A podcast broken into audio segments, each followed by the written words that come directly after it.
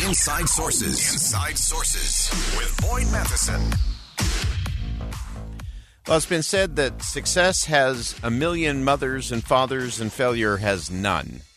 And nowhere is that more true than in politics. So, as the midterms draw near, uh, if you win, uh, you want to be in charge of that. It was your idea, it was your candidate, it was your vote, it was it. Uh, and if your party or your candidate loses, uh, clear out of the way.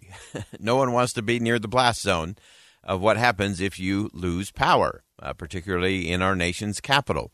So currently, it's a very interesting thing. Everyone, of course, is jockeying for position, trying to make sure that their side wins. Uh, but you also have some interesting jockeying going on with politicians on the left and the right starting to play the political blame game, sort of a preemptive blame game, so that if they happen to lose, they can blame someone or something else. Uh, so, who are those who are engaging in this? What does it look like? Uh, let's dig into that just a little bit. So, of course, uh, as you just heard, as we were uh, talking with Steven Shepard from Politico, uh, it is still a favorable wind towards Republicans in the House. The Senate seems to be pretty much a toss up.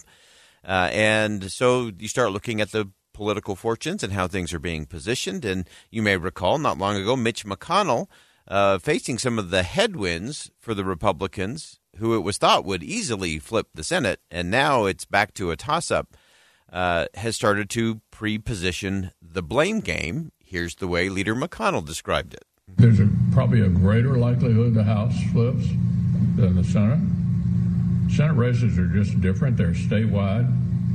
Um, candidate quality has a lot to do with the outcome. So he went from we should have the momentum as uh, the party out of power should uh, in most of those early midterm elections in a new presidency.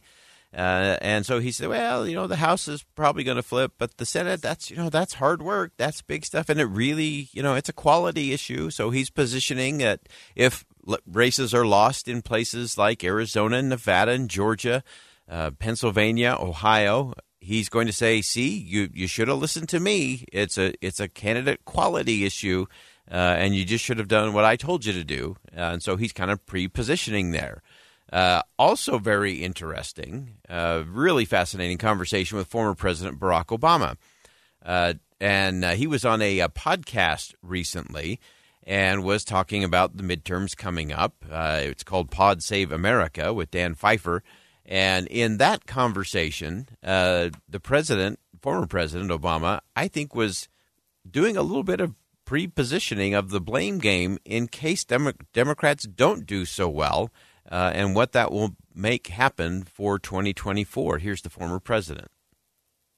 But I also think that when we're talking about putting together, as you said, durable majorities, we have to be able to speak to everybody about their common interests. And what works for, I think, everybody is the idea of basic equal treatment and fairness. That's an argument that's compatible with progress on social issues and is compatible with economic issues. Uh, President Obama went on on this uh, podcast uh, to caution his Democratic colleagues and friends uh, to be careful about speech police, cancel culture, and some of those things that again may cost them in the midterm elections. Take a listen.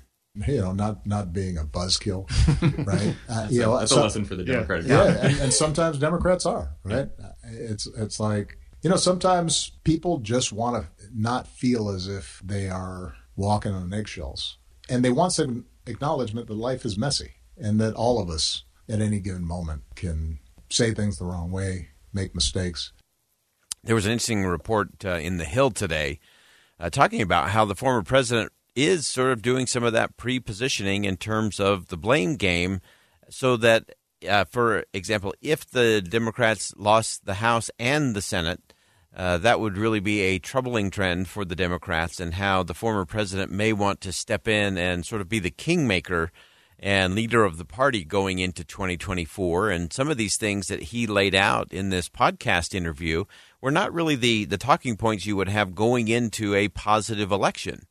Uh, he's sort of looking past it to the next election so he can then point back and say, see, if you would have done what I had told you to do, uh, to get rid of the cancel culture, get rid of the speech police, uh, and uh, meet people where they are, uh, that would have produced a different result in 2022.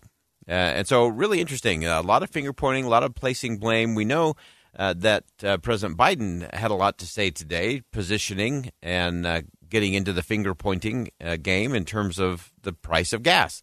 Uh, and went, of course, right at the uh, big oil and big energy companies. We'll talk about that coming up at the top of the hour and looking at what that actually means for you when you're filling up your car. What does it actually mean for energy independence uh, for the future of the country? And where does good policy and good politics come together?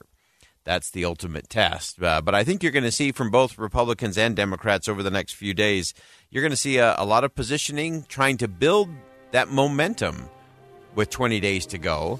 And you'll also see a number of politicians on both sides of the aisle hedging their bets so they have an excuse and someone to blame if things don't go their way on the 8th of November. That wraps up hour number one of Inside Sources here on KSL News Radio. We'll step aside for top of the hour news. Hour number two coming up. We'll start with President Biden announcements on energy, how it will impact you. Stay with us.